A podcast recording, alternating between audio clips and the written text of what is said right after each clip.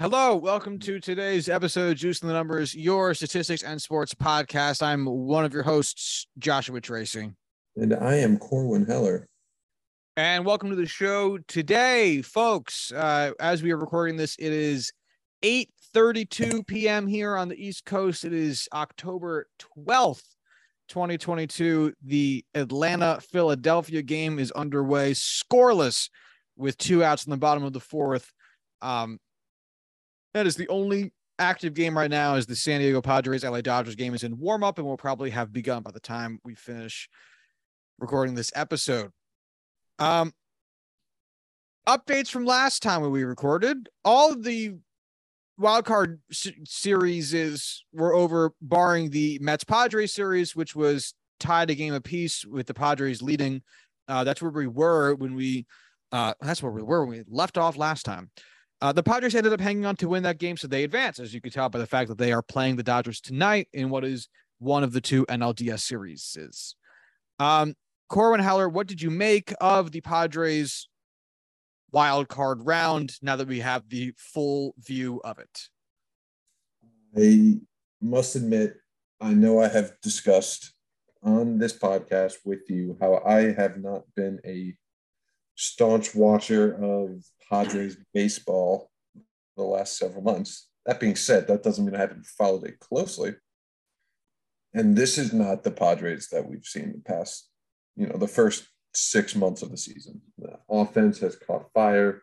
Trent Grisham is uh, Mike Trout, possibly Aaron Judge, who is to say. Um, pitching is on its absolute peak. Um, they went in and beat the shit out of three very good pitchers. Eh, two and a half really good pitchers. DeGrom got his own, seeing as they, you know, won that game. Um, that being Two said, runs off Degrom, I think you'd be happy with as a Padres fan. that should be a win. Um, super happy with the outcome. You know, our best player wasn't playing his best, and even so, we Fernando Tatis Jr. didn't play his best. Uh, I hope he is uh, using his dick in the batting cages to just punish himself into I don't know. I What was that? that was such a, a high bar to dive off of. I don't know how I could have saved that. What was that Steelers player who like was in concussion protocol, so he couldn't play in a game, but he was sitting at home watching the Steelers wearing his helmet, like playing. Oh.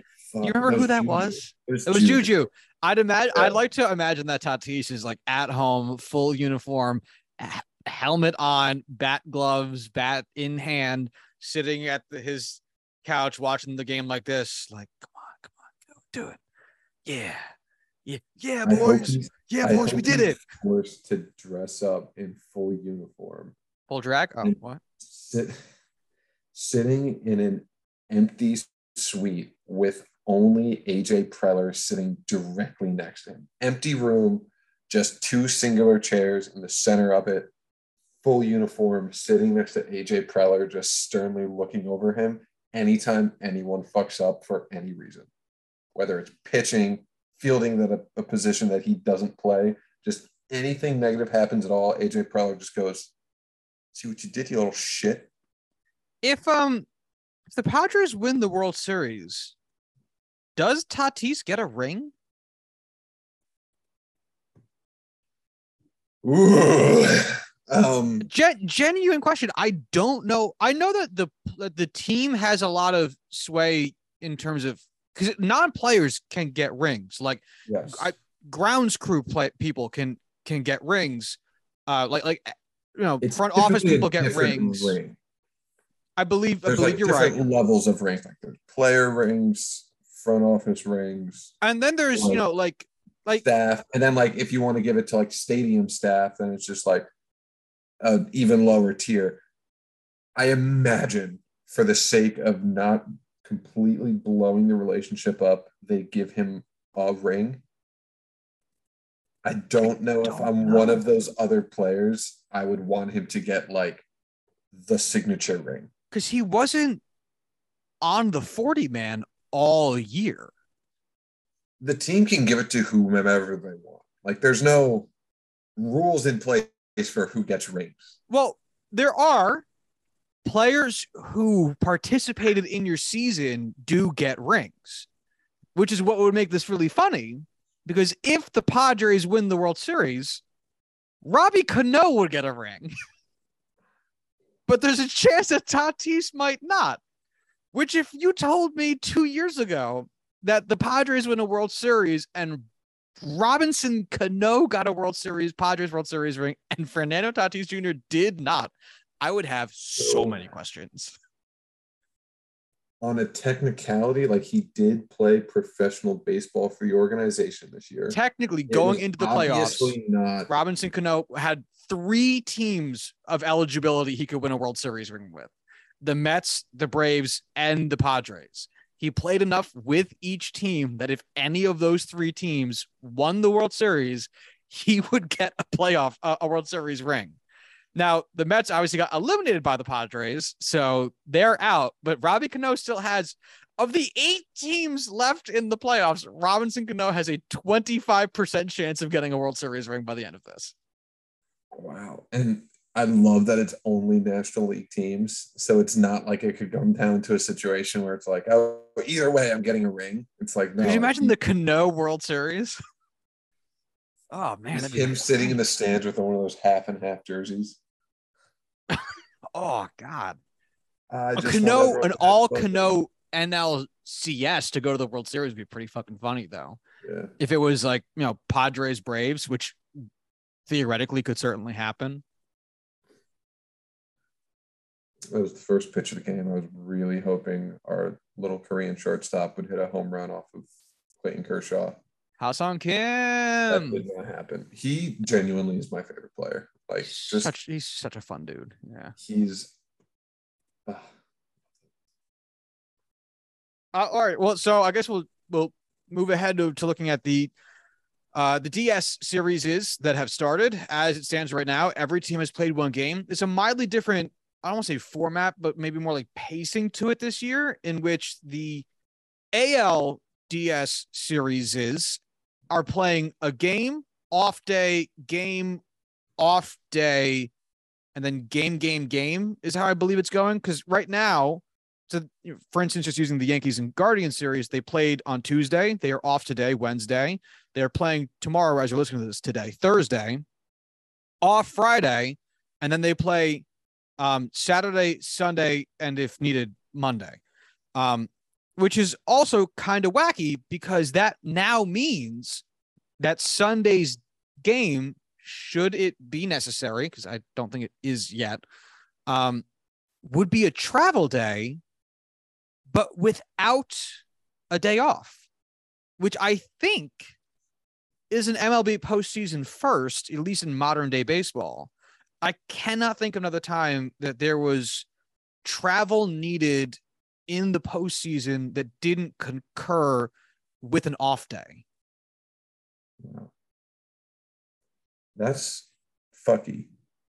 And right. Like and I'd have to imagine that the reason behind it is to spread out the games a little bit more so that the AL games and the NL games aren't happening at the same time. So that way MLB can, you know, make more TV revenue. Because for the NL, they played Tuesday and Wednesday, off Thursday, playing Friday, playing Saturday, playing Sunday. So their off days are not the same. Again, I would imagine so that money can be made here, but it's certainly wacky. Anywho, not what's important. The takeaways from the first games of the DS series is the Yankees beat the Guardians four to one in what I I don't think is a game that should have really surprised anybody. Um, the Guardians offense hit a home run, which was certainly a surprising way for them to score, but outside of that, really didn't do anything.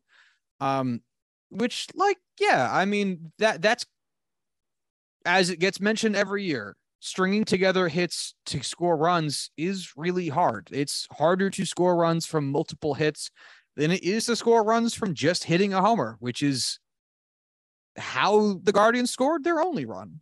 Um, and how the Yankees scored the majority of their home runs, thanks to a Harrison Bader solo shot, his first with the Yankees, um, and then an Anthony Rizzo two sh- two run shot Um, along with a Jose Trevino uh, sac fly. There you go. Are you surprised by this game? I was surprised Steven Kwan hit a home run. And That like truly shocked me. Did you see Um, Mike Petriello predict the home run like directly before he hit it? No, I wasn't listening. I was just watching it. Oh no, he, he did it on Twitter. He um he he he put up Steven Kwan's spray chart and made note of how many outs he's had to the part of Yankee part of left field that would be home runs in Yankee Stadium. Who did what? Take a guess. Prediction. Don't look. Machado home run. Fuck you. Was it right? It was, yeah. Yes. Solo shot off Kershaw. Oh, unload.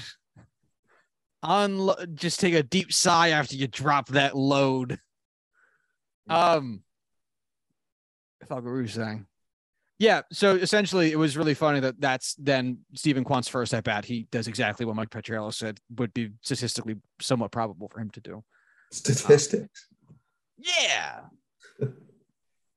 uh, it was a good outing from Gerrit Cole, who has been much maligned this year for his proficiency in strikeouts, but his deficiency in the long ball, um, which was funny enough also kind of on display in this game, as the only run he allowed was via the long ball, and he got eight strikeouts. So you really got to see both ends of it. But uh, 6.1 innings pitched, pretty, pretty strong. On the other side of it, Cal Quantrill, um, five innings pitched, four runs scored, three of which were earned, only five strikeouts and three walks. Um, When I was looking at the matchups that were on the slate that day, seeing the Yankees Guardians matchup being Gerrit Cole against Cal Quantrill was just like, ah, they're not going to win that game. That's just that's that's a toss up. That's just you're giving up on that game. the next game's matchup is going to be significantly more interesting as it'll be Shane Bieber, um, former Cy Young winner, against Nasty Nestor Cortes, who might get might finish top five in Cy Young this year. Like genuinely, not just memeing it out. Like it might be like we I am voting for this Mario and Luigi ass looking motherfucker, and I mean it. Um, That's gonna be fun. Like between the wildly different play styles. between the two of them, Cortes with the lower ERA, Bieber with the more strikeouts. It's to be a really interesting matchup. Cortes is weird, yes. and the Sure. Yankees right out a lot. Yeah, we'll see. Um, in addition to that, the uh, Phillies beat the Braves, which is wild.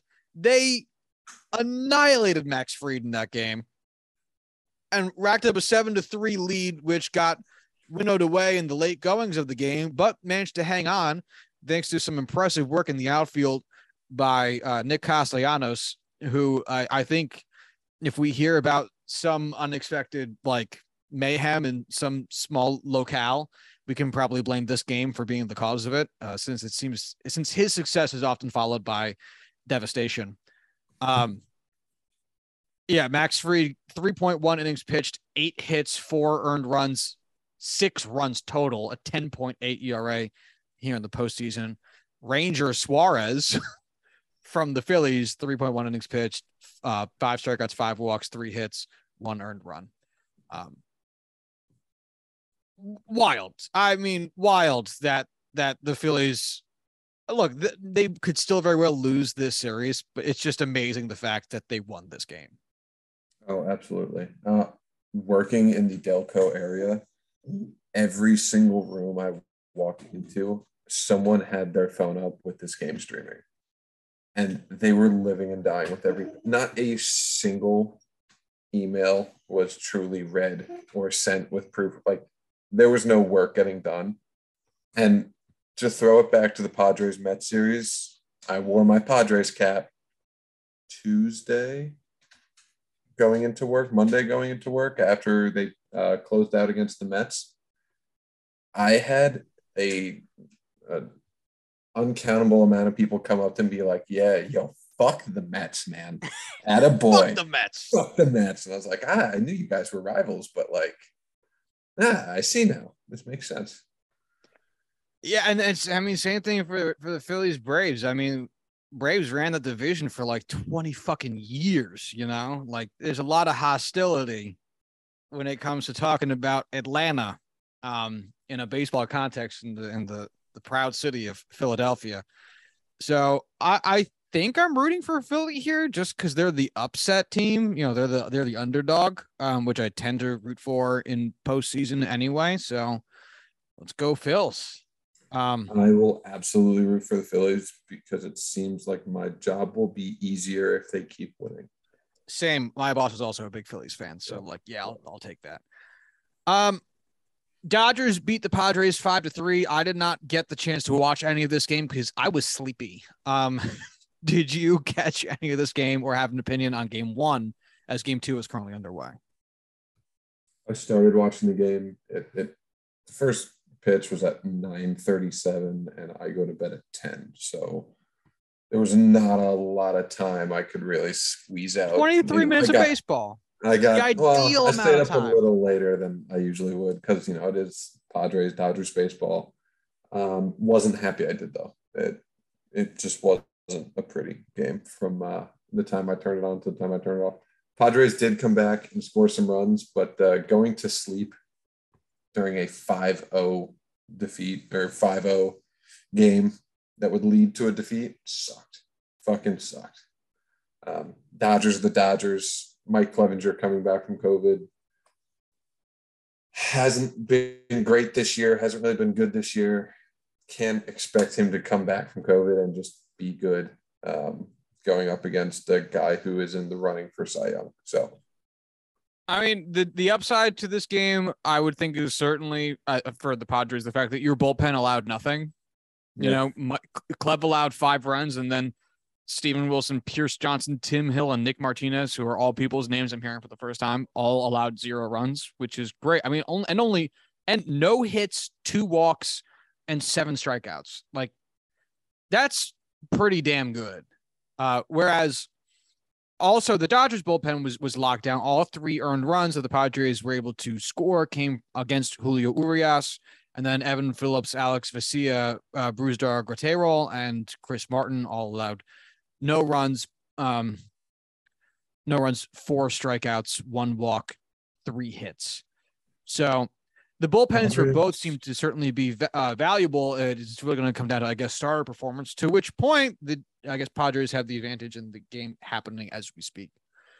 Um, and that, that leaves the last game of the divisional series, which I left for last intentionally because there was a real questionable decision making at the end of this game. So the Mariners lost to the Astros by a score of eight to seven. Um, off of the back of a um, fucking Yordan Alvarez three run home run in the bottom of the ninth, which is some like backyard make believe shit. Literally, literally, yeesh, two outs, bottom of the ninth, two men on, you're down by three. And what Sorry, you finish. You finish. No, no, no, go ahead. Go ahead. Cut me off. Tell me what's up. What? Fuck you. Uh, also, fuck me. What was the what was the lead uh, going into the comeback? What was the differential for runs? The the highest mark of the lead was seven to three. Okay. At that when it at seven to three, Andres Munoz, who's had a really really good season this year for the the Mariners, uh, allowed a two run home run to Alex Bregman, which put the lead at seven to five. That was in the bottom of the eighth. The Mariners then got out of it. And then at the bottom of the ninth, with Paul Sewald starting the inning, uh, he got um, Christian Vazquez to ground out. Um, David Hensley got hit by a pitch. Jose Altuve strikes out.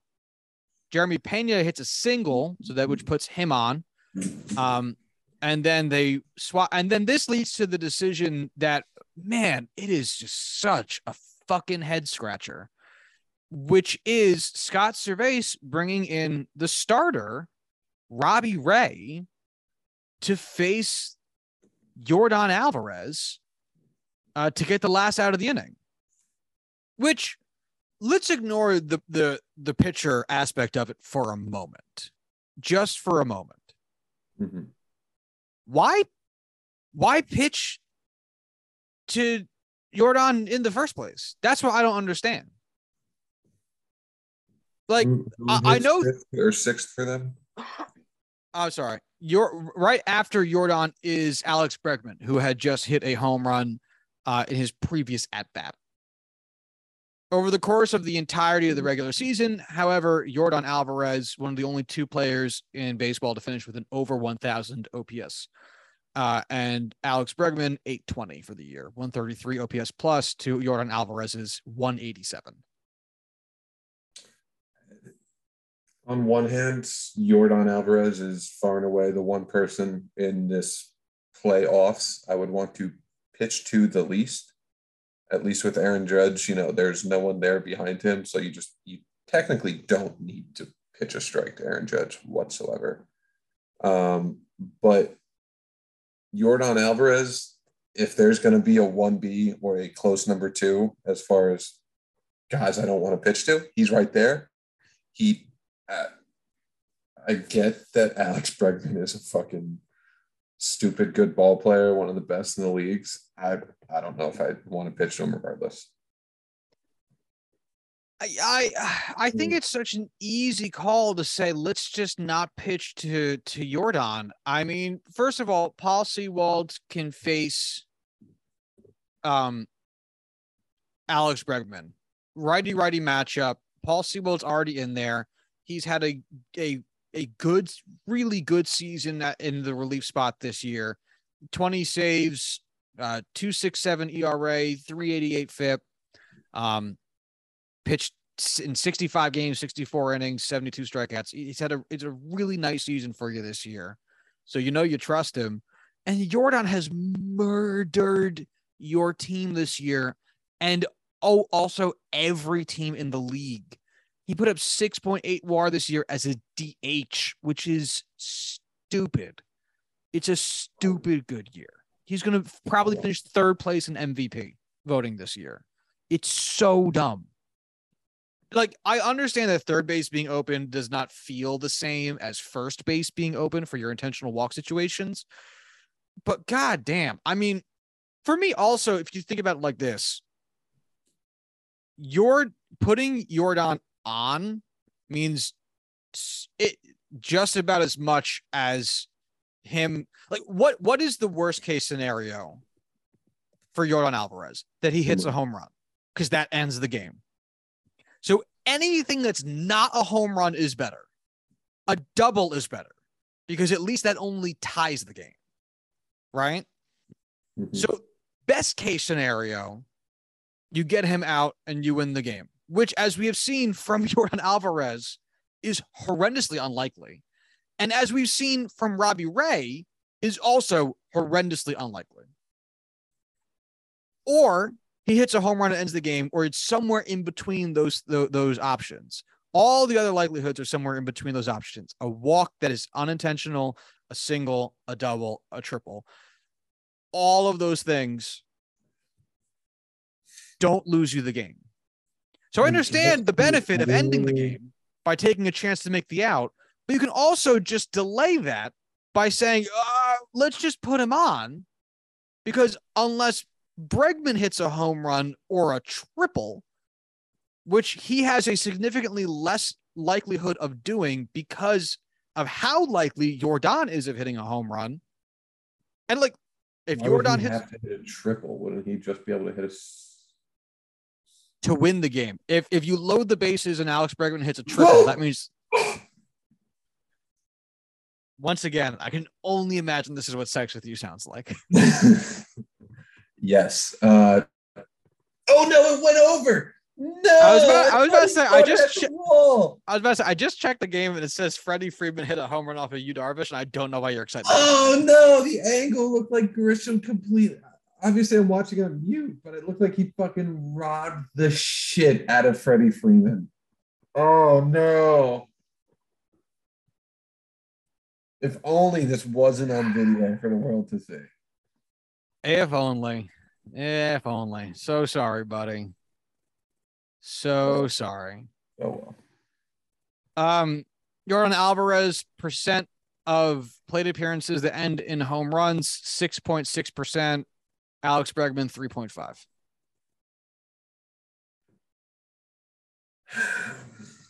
It if even removing the fact that bringing in Robbie Ray was uh, so clearly the wrong person to to bring in. Yeah, what the I'm just- fuck was up with that? That I can't fucking fathom either. I mean, bringing in starters to be closers is almost never a good. idea. It almost never really works out. There's some high profile instances in which it has, like Madison Bumgarner in the 2014 World Series, I think it was. But that was more symbolic than really anything else. And Madison Bumgarner was coming off a stupid good season. Yeah, like Robbie Ray is Ray not is coming not, off a stupid good season.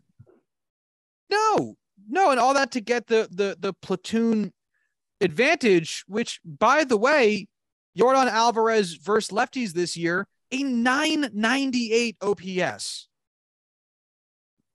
Yordan Alvarez against lefties had a 998 OPS. Jesus. That's better than Alex Bregman's OPS. And that's that's Yordan going lefty against lefty. It makes no sense. Why who are the four starters for the Blue Jays where Robbie Ray would be expendable as a one one You mean the Mariners? That's what I meant. Yeah. No, Robbie Ray- it's probably it's not that it's that uh what some teams do. It's it's not horrendously uncommon, but it is not un but it's not common.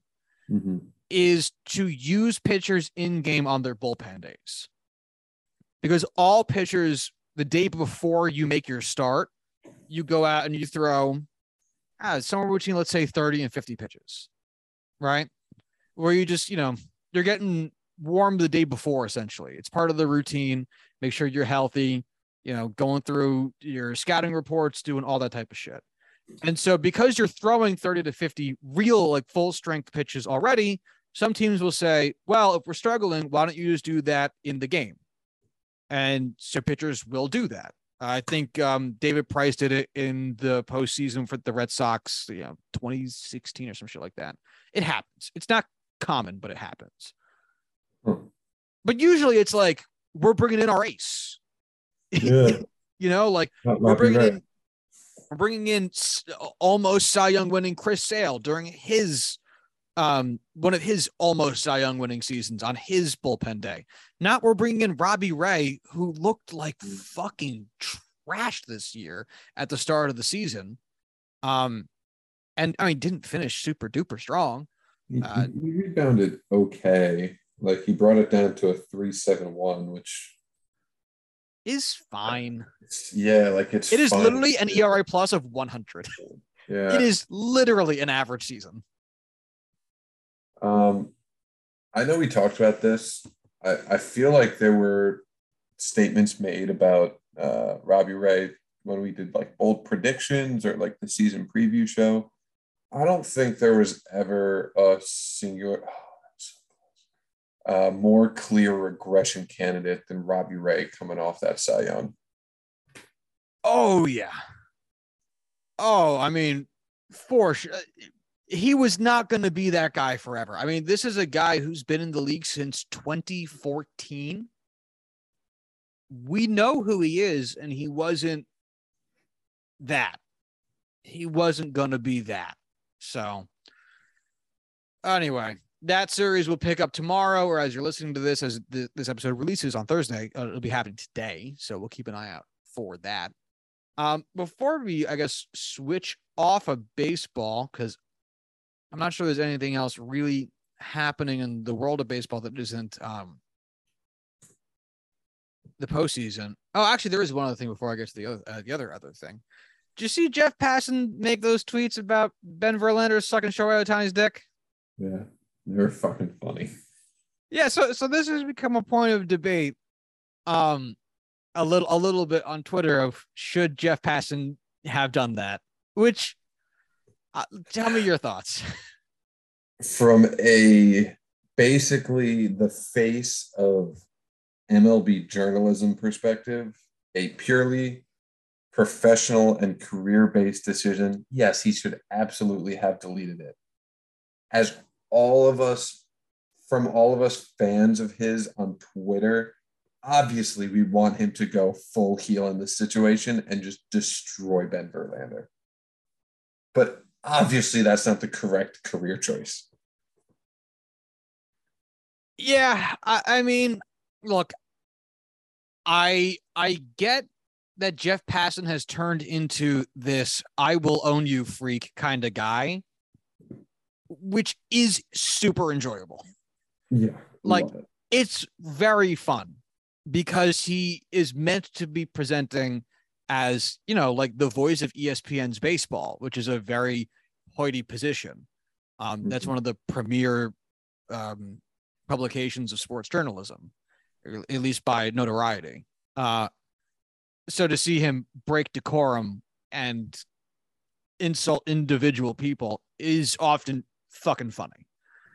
This joke, great shock value, not a good joke. For for for one, usually talk about Shohei Ohtani on his knees. So does that mean that he's sucking Shohei Ohtani's dick while telling him how great he is? Because that's that's a tall task. Um, and honestly, like I feel like it's a fairly common idiom of like, yeah, you just like suck that guy off, like as uh, for someone who like. I agree. I agree that it, it's a common idiom. I think it's just the wording of the joke was pretty eh. Like that one needs some. That one needs some some some some some workshopping. His, his the the because again, I know exactly what you mean, but the actual wording of it was kind of eh. I will say if it was a if it wasn't about sucking cock and if it was a true definite gotcha burn that was like still incredibly brutal, I think there's a chance he just leaves it up. Well, and, and that that's the real thing of it because he got a lot of people saying to him that the, the joke is homophobic, which I would push back on a little bit because I don't think necessarily that insinuating a straight man is given head to another man is homophobic. Like the joke doesn't have to be, ooh, it's bad to be gay. I think the joke is like sucking dick is funny. I mean, the same way taking a shit's funny. And man, we all take shits. Like so some things are inherently funny as actions. You know what I mean? Sucking dick's not funny. No, sucking dick is hilarious. Like, it's funny to have to consider it. Yeah. All right. It, so, yeah. and that, that's what I'm saying. Like, I, think the real issue is that you're supposed to be, I don't want to say the adult in the room, but you, you have to have some degree of decorum. And you have to be avoiding offense in that type of position in a way that like toes those sexual and and like other forms of uh minority lines. Like i'm hesitant to say that jeff passan should make jokes or anybody in his type of position that have anything to do with you know race religion or or gender or sexuality just because it's like even if those jokes are funny, they shouldn't be coming from you. You don't have the context or the room to necessarily be doing it. And unless it's like Corbin said, flawlessly done, it's going to be looked at very askew because of the position that you're in. So to that extent, that fashion I, should just have a very obvious burner and just let that take care of everything well, the real issue here is that Fox is just like nepotism is great. Ben, you're related to Justin. You're get in here, buddy. Have, you get whatever you want as a platform. Did you ever hear of Ben Verlander 18 months ago, 24 months ago? Dude, no. And he just like popped up on my feed and I was like, oh, guess Justin has a brother. And now I I do not follow him and I do not know how to make him go away. Hmm. Agreed. So, yeah, Ben Verlander does fucking suck, and he does slob the knob of Shohei Ohtani whenever he can. But the difference is you and I can say that because we lack the status of Jeff Passan. And if we were Jeff Passan, I would not be making jokes about how Ben Verlander would love to slob at the knob of Shohei Ohtani. I'll be honest with you, Josh. Nobody gives a fuck what we have to say. I care. I care. Yeah. Um, the other thing, and then we'll we'll talk some some football real quick. I was talking to one of uh, Corin and, and and my friends the other day, the other day, uh, and we were talking about home runs records. You know, because Judge broke the AL record. Did he? And uh, he he tried, um, and he did. And um, what it means to cheat in the sport, because we were also talking about like you know Albert Belle and uh, Sammy Sosa trying to cork their bats, but a, a lot of studies have shown that corking your bat actually doesn't help you at all because of the additional give that it puts in the bat the extra absorption of impact kind of negates the additional hand speed that you get. So it's not actually going to help you at all. Right. So, but it's still cheating because you're making an attempt to gain some type of artificial advantage uh, in the sport. Right. Sure. And I was, we were trying to equate what the actual advantage of steroids is and you know like how many more home runs would would say judge have hit if he was on steroids because that's one of the things i don't think has ever really been nailed down in discussion of the sport at least not that i've seen that's commonplace which is all right steroids makes you stronger or helps you stay on the field longer it helps how, how much muscle growth it, it helps reduce speed muscle recovery so you yeah. can work out more essentially so it'll make you stronger for sure but as we all know strength isn't the only thing that goes into hitting home runs otherwise chris chris crush davis wouldn't have become one of the worst unplayable hitters on the fucking planet while he was still a gigantic muscle bound freak. Uh, likewise, Mookie Betts wouldn't be able to hit any home runs because he is built like someone made a stick figure come to life. So, to that end, what is the marginal advantage of steroids? Because it, to say it's even just strength is also kind of tough because Barry Bonds only has that one year over 50 home runs where he, yeah, oops, accidentally hit 73 of them. Um, but that's his only season over even 50. But he was, but if if he was to be juicing, he would have been juicing the whole time because he was gigantic for all of those years. So there's also not exactly that one to one correlation there. So we were trying to make a best guess, and I want to hear what you would think. If we were to say if we were to say that the marginal advantage of steroids is fly ball distance instead of staying on the field longer, because even then, you know, like there's seasons that McGwire had where, you know, he didn't, he played for a full season and didn't hit 60 home runs. I, I mean, you know, th- th- those seasons are in there too. He had a bunch of them that were over 50, but regardless, like what does it matter?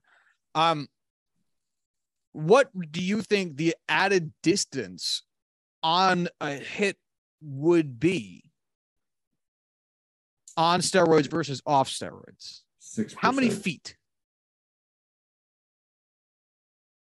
I don't think it's amount of heat as like a linear number. I think it's going to end up being like a percentage because like contact is going to matter way more than pure strength right? So I think on a good hit, it'll be like 10% more. On like a weak hit, it might be like 5% more. I'll say, let's just say 10% and assume they're all clean contact hits. All right, you know what? That's totally fine. I was gonna say that we figured it might be easier if we average it out to distance to give ourselves a fixed number to add to previous hit totals, but it's pretty easy to work with the percentage too. I was making it too easy on myself. So, all right, that's totally fine. So, to that end, I have every judge hit from last season that was a fly ball out that traveled at least 315 feet. Okay. There are 39 of them. Judge hit 39 fly balls that were outs that traveled at least 315 feet. Now, some of them are hit pretty fucking far, but got held in based on ballpark dimensions.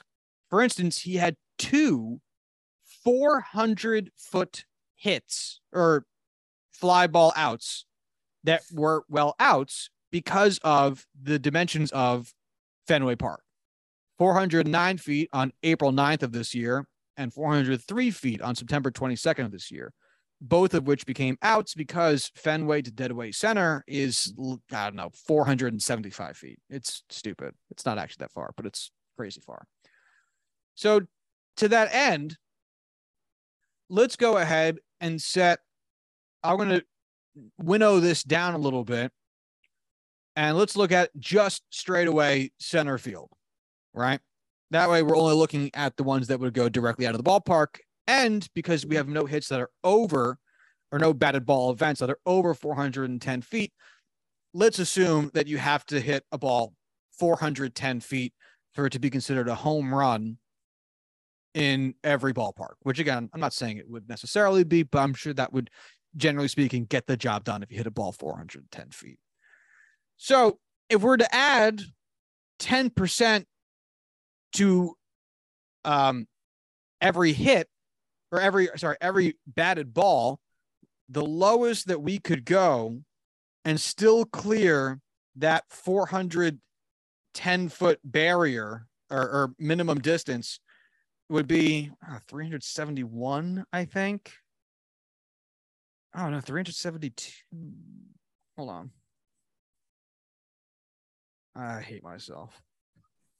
Three because because I because I'm, I'm it's 373. All right, 373, 373 feet plus 10% of additional distance from the use of steroids would get you to 410.3 feet which if we're using made up number of 410 feet, which would get the job done, would put you beyond that that threshold to have hit a home run. To that end, Judge would have only gotten seven more home runs to straightaway center field.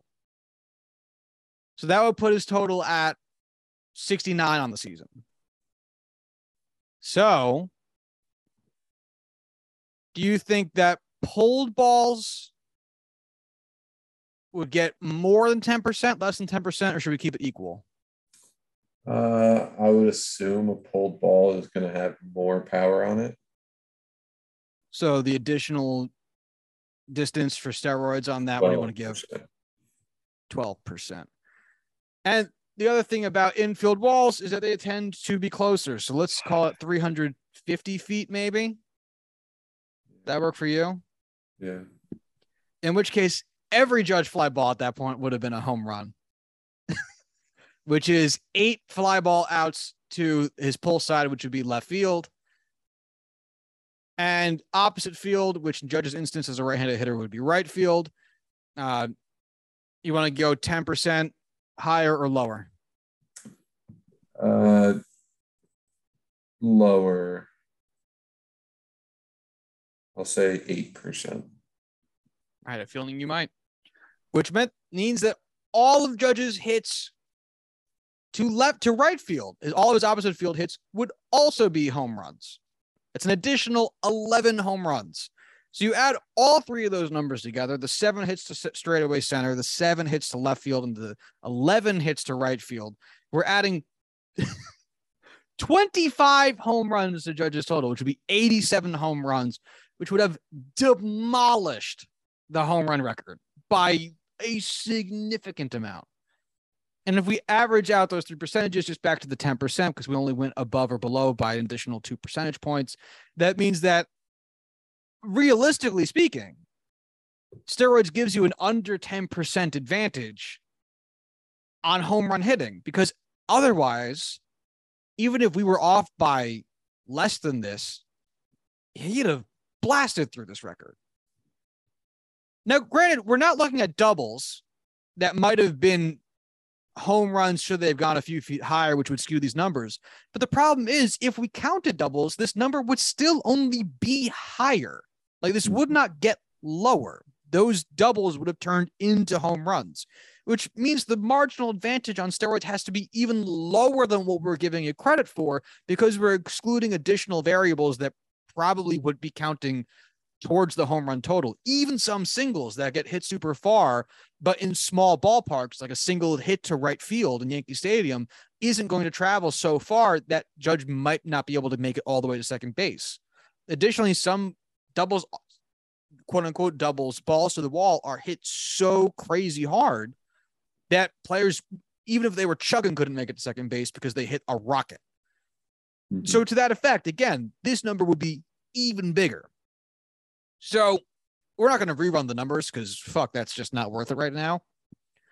Even if you cut it in half, it's looking kind of extreme, right? Even if we bump this down from uh, 10% overall, which would give us 25 additional home runs just looking at fly ball outs, and bumped it down to 5% overall, which let's just assume that also cuts the total in half down to 12 or 13 additional home runs. We're at, we're still breaking the home run record with that 5% marginal advantage, which again, even to this extent, feels a little bit extreme, which begs the question of how advantageous are steroids?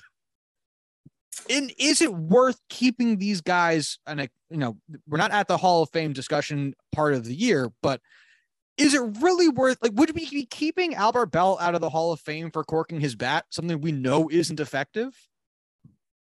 Mm.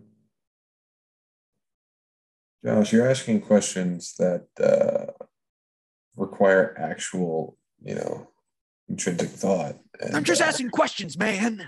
Mm-hmm in theory, uh, man, I don't know. Like steroids shrink the balls. The balls are where pee comes from. If you can't pee as much, are you stronger? Holding in more water, allowing you to be stronger. Maybe steroids add like 20% distance. I don't know. Uh, maybe the balls shrinking make you less sexually active, therefore have less distractions in your life so you can focus more on baseball. And that's why steroids are so impressive. There's too many variables to break down. Uh, Bob Not- Bob Nightingale just called Max Muncy uh, Max Munch on Twitter, which um he has to be doing this on purpose. Uh, I, I can't really disagree. Max Munch. Uh, I mean, yeah. Fuck him. So I don't care. Yeah.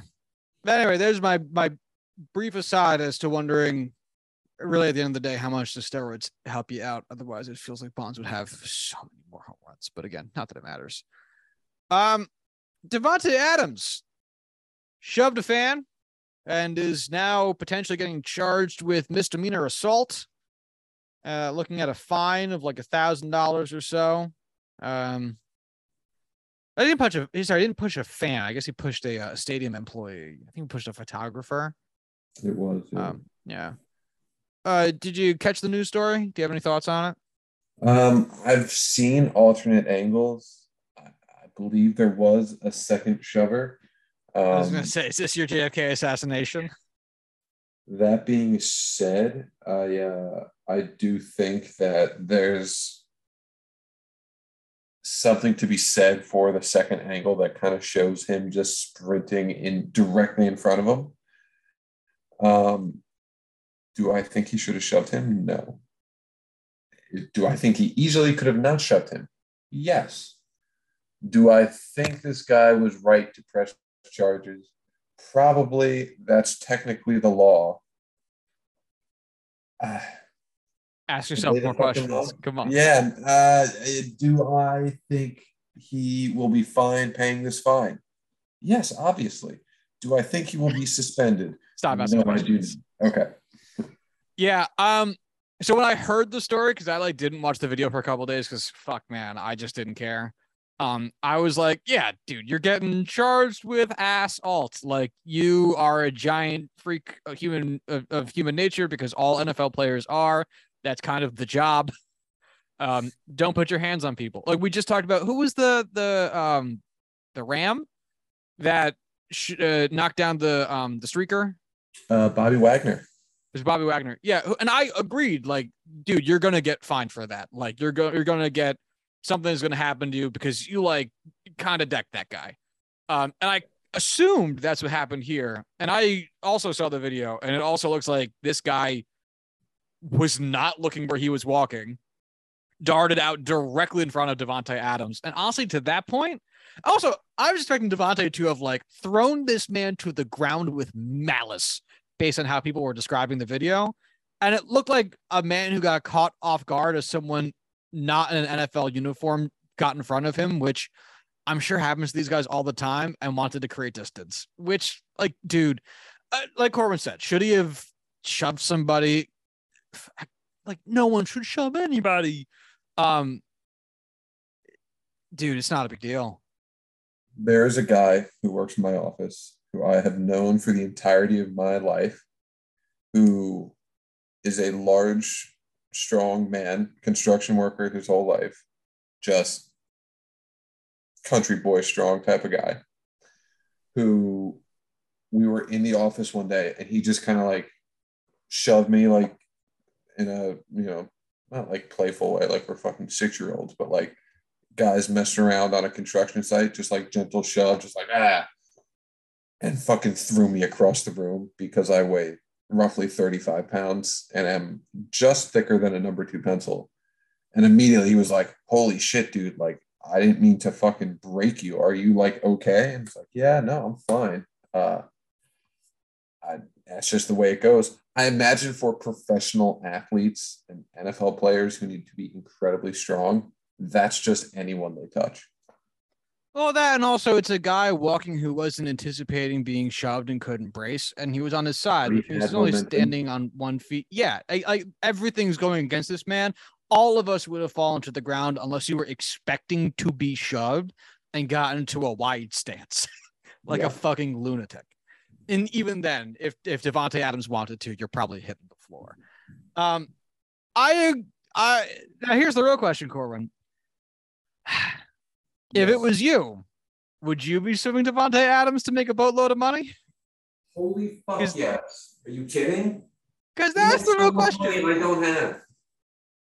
That's the thing. Is like, while it seems so egregious and so stupid to be suing somebody over something you would not think, like if this happened to you on the subway, not on the subway, but like, like uh, on a on a, on a regular ass, regular regular ass street, you know, in the city, you'd be like, "Uh, "Fucking piece of shit, garbage asshole," and then you would just keep going about your day and be like, "That sucked." uh, but you'd also be like, "That's my fault. I was not paying attention." Um, you wouldn't be like, "I need the nearest op." Oh, some people might, but like, if you were used to being in a city, you wouldn't be like, "I need an officer. I need help." Um, however, this is the man with a lot of money, more money than any of us will ever know. Mo- Most Mhm. of us. Houses are expensive. Houses are very expensive. that's a free house. Uh, At least not a free house, a free down payment. I'll take that.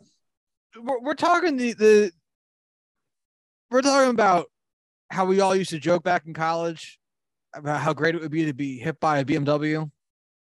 Hit Not by even campus hard. bus. The, the the best way to get hit if you were going to get hit by the campus bus or by a BMW would be eh, a little, little, little nudge, you know, not nothing where you ended up in the hospital, but enough where you could fake it. Yeah. Oh yeah. Welcome to welcome to You this guy's afternoon. ragdoll. You can go ragdoll real quick. Well, and wel- welcome to this guy's day. Like, like, look, look, look, look, look. He might have sold it up, but like, if it was any of us, I'm not saying I'm, I'm not saying I'm above that. Like it or not, that's the American dream. I, I, like Aaron Donald. He seems like a great dude. But if he was walking past me on on on the street, I might think about not like making him hit me, but letting him knock into me and me falling down. Very dramatic. No, I'm not- I would never do that to Aaron Donald. He seems like a lovely man, but at the same time, we'd all be thinking it. Agreed. Wholeheartedly agree. If Aaron Donald hit me, if I survived, I would be going for a lot of money. and not like you got to instigate the hit just like you're walking by aaron donald and like you try to bump into his shoulder enough that like he's not going to move but you know you are and you just gotta you know, spin around that shit and pretend to be unconscious for a little bit like ah i'm on the ground Would do it. I would. I would get an Oscar for my performance. oh hell yeah i'd make soccer players look look look foolish um I was going to say we should, you know, be nice to go around the NFL, look at a, a quarter, uh, quarter of the way through the season report. Um, I will leave it up to you though. I'm going for a bit. If we do, can we pause for a moment? All right, so I guess real quick, let's look at standings um, as we are what is now kind of like a quarter of the way through the year. Quarter of the way through the year used to be four games, and I guess now it's like four point two five games. So we're five games into the season. That's all that really matters. We have to stop counting stats after the first quarter in week five. Yeah, there you go. Um, so five games in Buffalo sits on top of the AFC East, four and one, followed by the Jets, uh, and then Miami, each at three and two, and then New England at two and three. Takeaways from the AFC East. Um, the Jets are really good for some reason. Um, the Bills are really good for some reason. The Dolphins were really good for very obvious reason, and now they're stuck with their third string quarterback, and now they're bad for a very obvious reason. Um, Patriots are doing the same shit they did last year, where they pull all pro defenders out of nowhere, and their offense is laughably not great. Yeah, uh, Tua Tagovailoa got ruled out again coming into Week Six. So Skylar Thompson will once again be the Dolphins' starting quarterback as they head into their uh, next contest. Um, so they're probably going to face a, a stretch that'll be tough enough for them to for it to probably have some bearing on their ability to make the playoffs. Um, the Patriots, uh, what's the wrong with them? Pick a reason. Uh, Mac Jones has barely played. When he has played, he has been subpar. Um, they've had to rely on a start from Bailey Zappa. Zappa? Zappa? Zappa? Um, oh my Yeah. God. Mac Jones has two touchdowns and five interceptions. That is not the Bill Belichick way. Oof. Um, and then one star also from the ghost of Brian Hoyer, who has as many yards as he does years of age, as he is currently 37 with 37 passing yards this season. Um, which man, that is funny.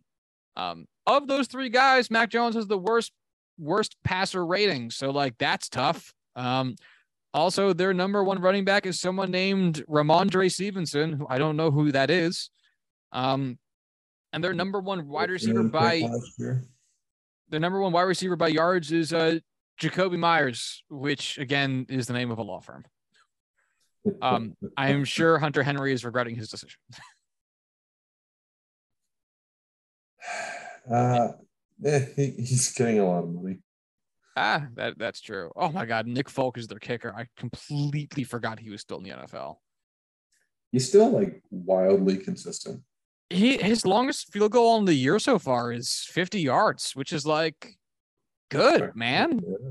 Yeah. Um. Yeah, we talked about the Jets enough. Uh, AFC North, which is a clusterfuck as usual. Baltimore currently leads at Division three and two, followed by Cincinnati and Cleveland, each at two and three, and Pittsburgh at one and four. Uh, this division's near and dear to your heart. Give me some takeaways. Uh, the Bengals offense has been broken, but I think it's working its way back and will be above average by the end of the season, but nothing special.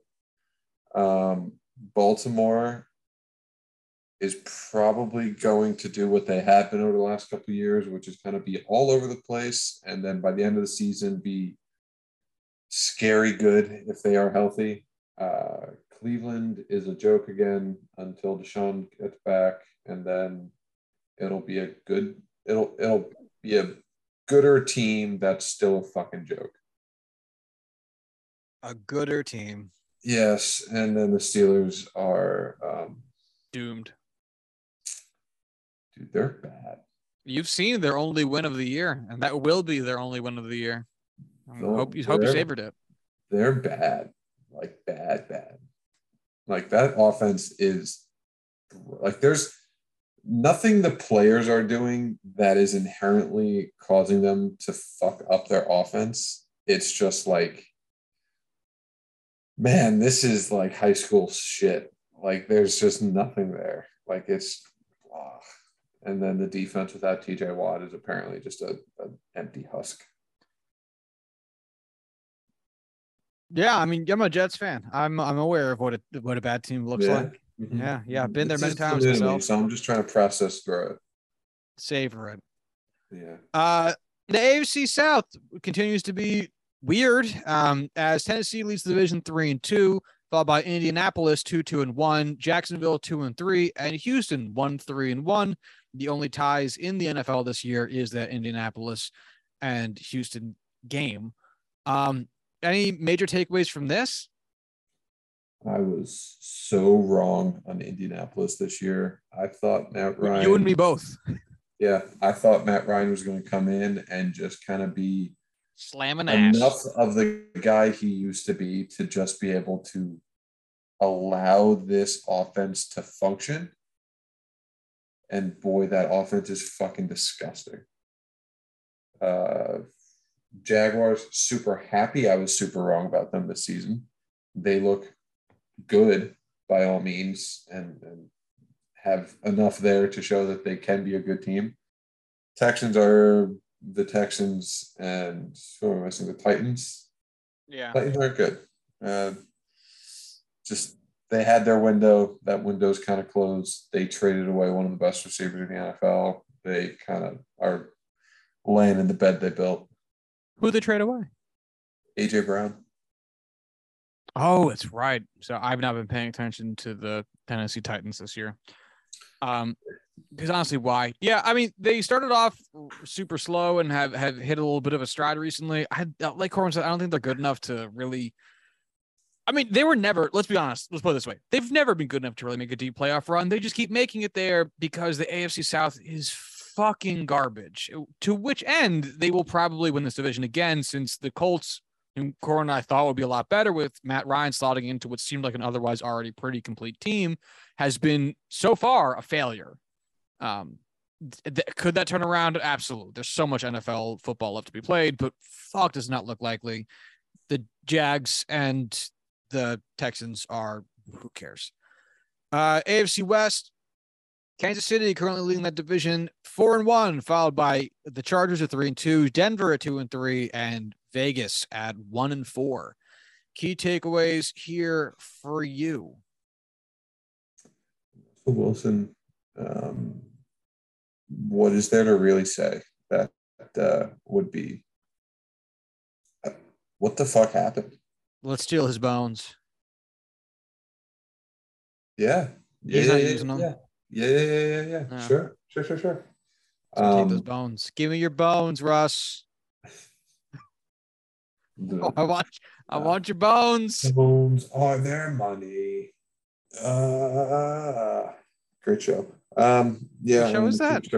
Uh, I think you should leave with Tim. That's Robinson. right. That's right. Yes, yes, yes. Thank you. Unbelievable show. Love it. Um, Do you think yeah. so? One of my bold predictions, and not that we have to update all of our bold predictions at this moment. One of my bold predictions was that Derek Carr gets traded. With the Raiders not going anywhere, theoretically up up to this point, you know, number one or at least top top three pick looking more and more promising as time goes on. Would this be the time to trade them to a QB needy team? Not like right right now. If, but if at the deadline they are looking like they've really locked up, what's the record? One and four? one and four. If they've got one, two, three wins by the, the trade deadline, and there's a team that's, you know, obviously the le- longer you wait, the less value you get for them. In a misogynistic way, yeah, you probably do trade them right now because you could get a really high draft pick. There's a three or four really good QBs that could be at the top next year. Yeah, probably. Because, um, God, the rest of that division is really good, except for Russell Wilson. Could you Sure. imagine? Because right now, like the Colts are a half a game back of, um, God damn it, the Titans, which is very, very funny to say in the NFL. Very rarely is a team half a game back, uh, but they are half a game back of the Titans. If that gap remains small by the trade deadline, but not because Matt Ryan is elevating the team, I mean, like, do the Colts become a target for for for uh, Derek Carr? Because Derek Mhm. Carr is not the reason the Raiders have been having a rough year. Um, Derek Carr is having a relatively speaking down year by his own standards, but his quarterback rating is still 87.7. He's got 1,279 yards through these first five games, um, eight touchdowns. The four interceptions is, is a little bit high, but uh, um, you know, 61.4% completion percent is also not ideal, but he's having a, oh, you know, like the, the volume is going to be there from him. That is not what I would be worried about. The volume will be there from him. He's on pace to have, you know, something around 35 home home runs, uh, touchdowns this this season again. Like he he's the volume will be present for Derek Carr. Um, anywho, not that it matters. Kansas City is a powerhouse. The Chargers, please just stay good for one full fucking season. God damn it.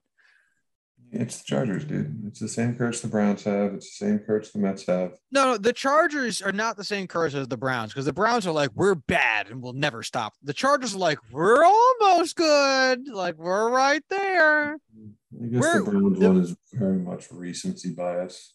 And the Chargers are always like, we're going to be one to two games away from making a play the playoffs every year. What's that? All we have to be is 10 and six, nine and eight, nine and or not nine and seven. Or I guess Mhm. this year can be nine and eight. Uh, we're eleven and we're eleven and five. Or I guess this year like eleven and six. Too bad. Had to be uh, twelve and five. Like they're always they're always like right there. Just refuse. They lose some weird stupid game. Anywho, uh, the weirdest, dumbest, most fucking stupid division in the NFL, the NFC East. Philadelphia leads the division five and zero followed by Dallas at four and one, the Giants at four and one, and Washington at one and four. I like don't even want to talk about this division because it's so stupid. The Eagles look really good. The Giants look pretty good. Dodgers look really good. Dallas. Dallas looks fine. Cooper Rush, I don't understand. That's what I, that's what I was going to ask you. Does Cooper Rush maintain his rather decent performance for Cooper Rush does not have an interception yet this year. That's stupid.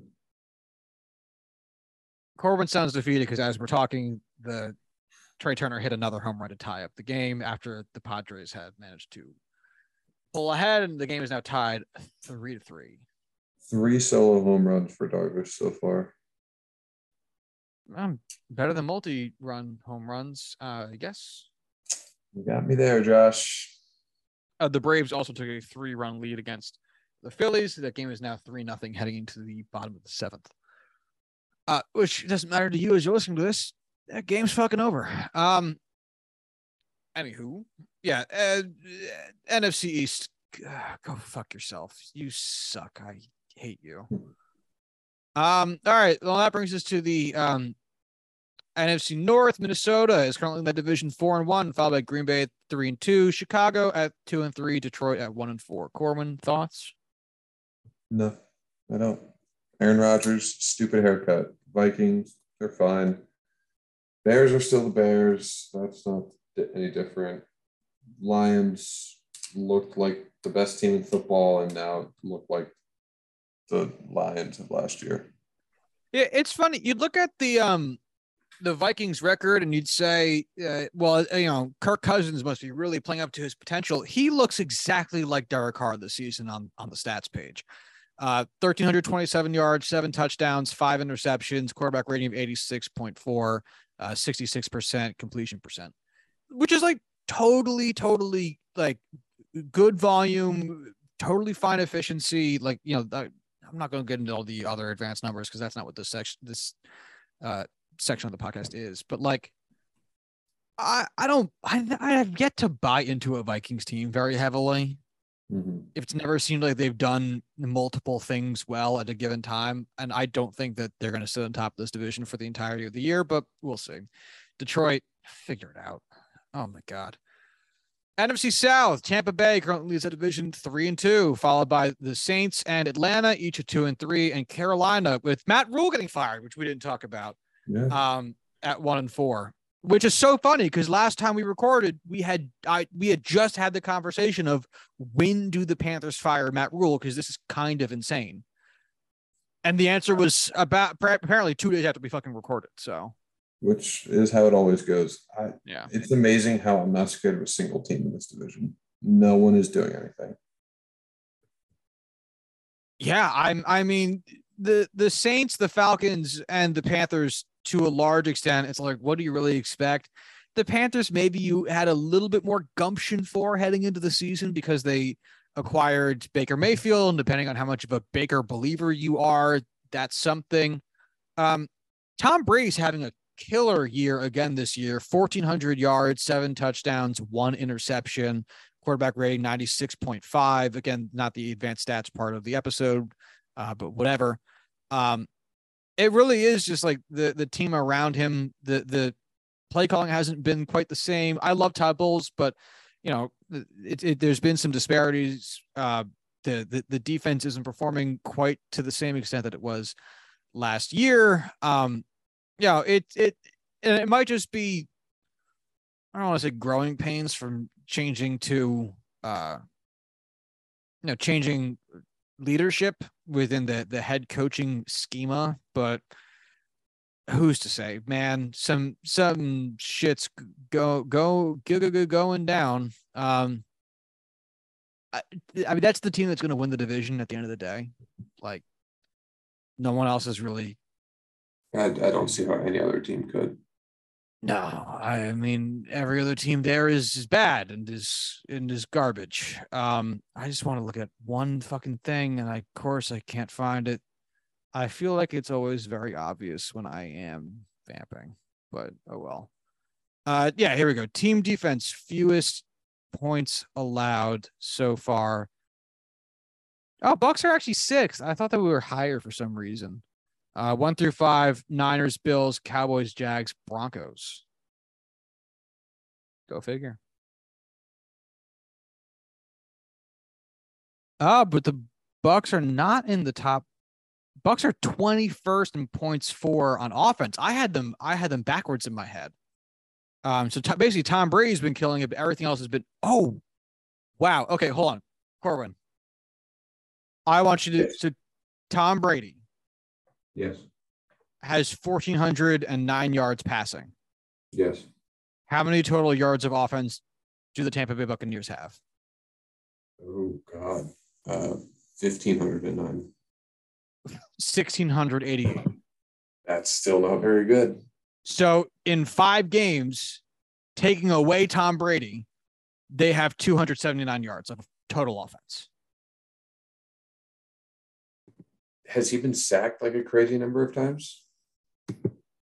I just had his page up. Oh, there we go. Um, he's been sacked seven times for 51 yards. That's that's not enough to account for such a just nothing run game. And he has nine rushing attempts for negative seven yards. So Tom Brady is actively taking away 58 of his own yards. Which is good. Yeah. Fuck them. I hope they all hurt. Uh, yeah. Oh, and what's even funnier than that is the fact that Leonard Fournette has seven, has 280 yards rushing. Um, and then Rachaad White has 35. No one else is really even close. Well, no one else really has rushing yards to speak of, but there's just like no, it's the Tom Brady show and nobody else. Yeah, that's not going to score you a lot of runs or um points.